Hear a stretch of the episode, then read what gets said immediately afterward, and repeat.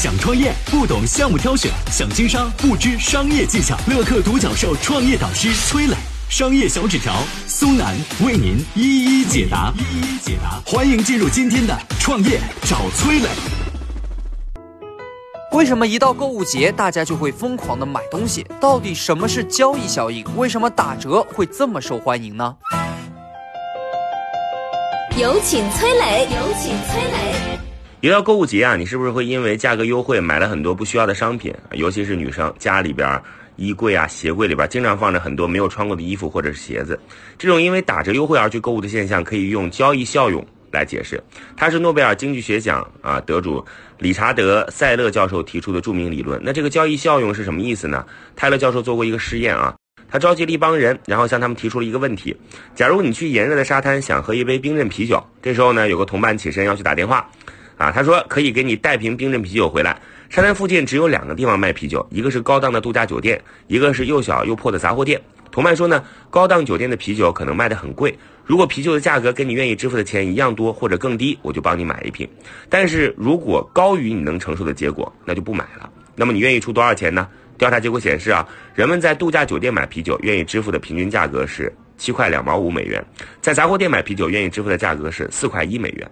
为什么同样的啤酒在同样的地方喝，人们却愿意为不同档次的购买地点支付不同数额的钱呢？因为每个人都会有自己的心理预期。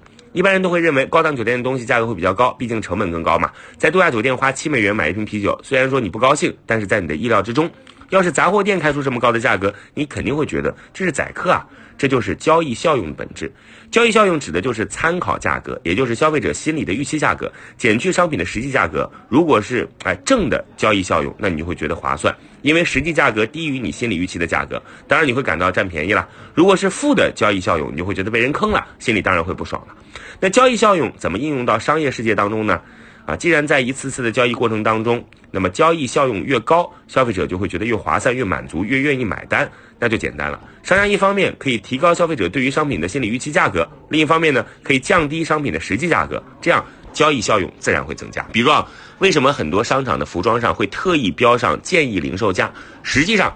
这个虚假的价格就是用来误导消费者，把建议零售价当成是参考价格，然后呢，他再给出一个实际价格，甚至再给你打个八折，这就增加了交易效用，让你产生很划算的错觉。打折带来的交易效用对于消费者有很大的吸引力，这就是为什么购物狂欢节面对各种优惠折扣，很多人会忍不住剁手，甚至买原来不需要的东西。很多时候，消费者会为交易效用买单。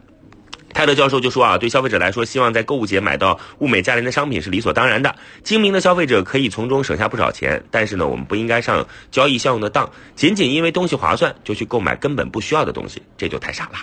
我曾经呢跟很多创业者沟通过，发现创业者最大的痛点就是缺少资源、缺少链接。于是呢，我们创立了创业者社群乐客独角兽，现在啊已经有三万多人了。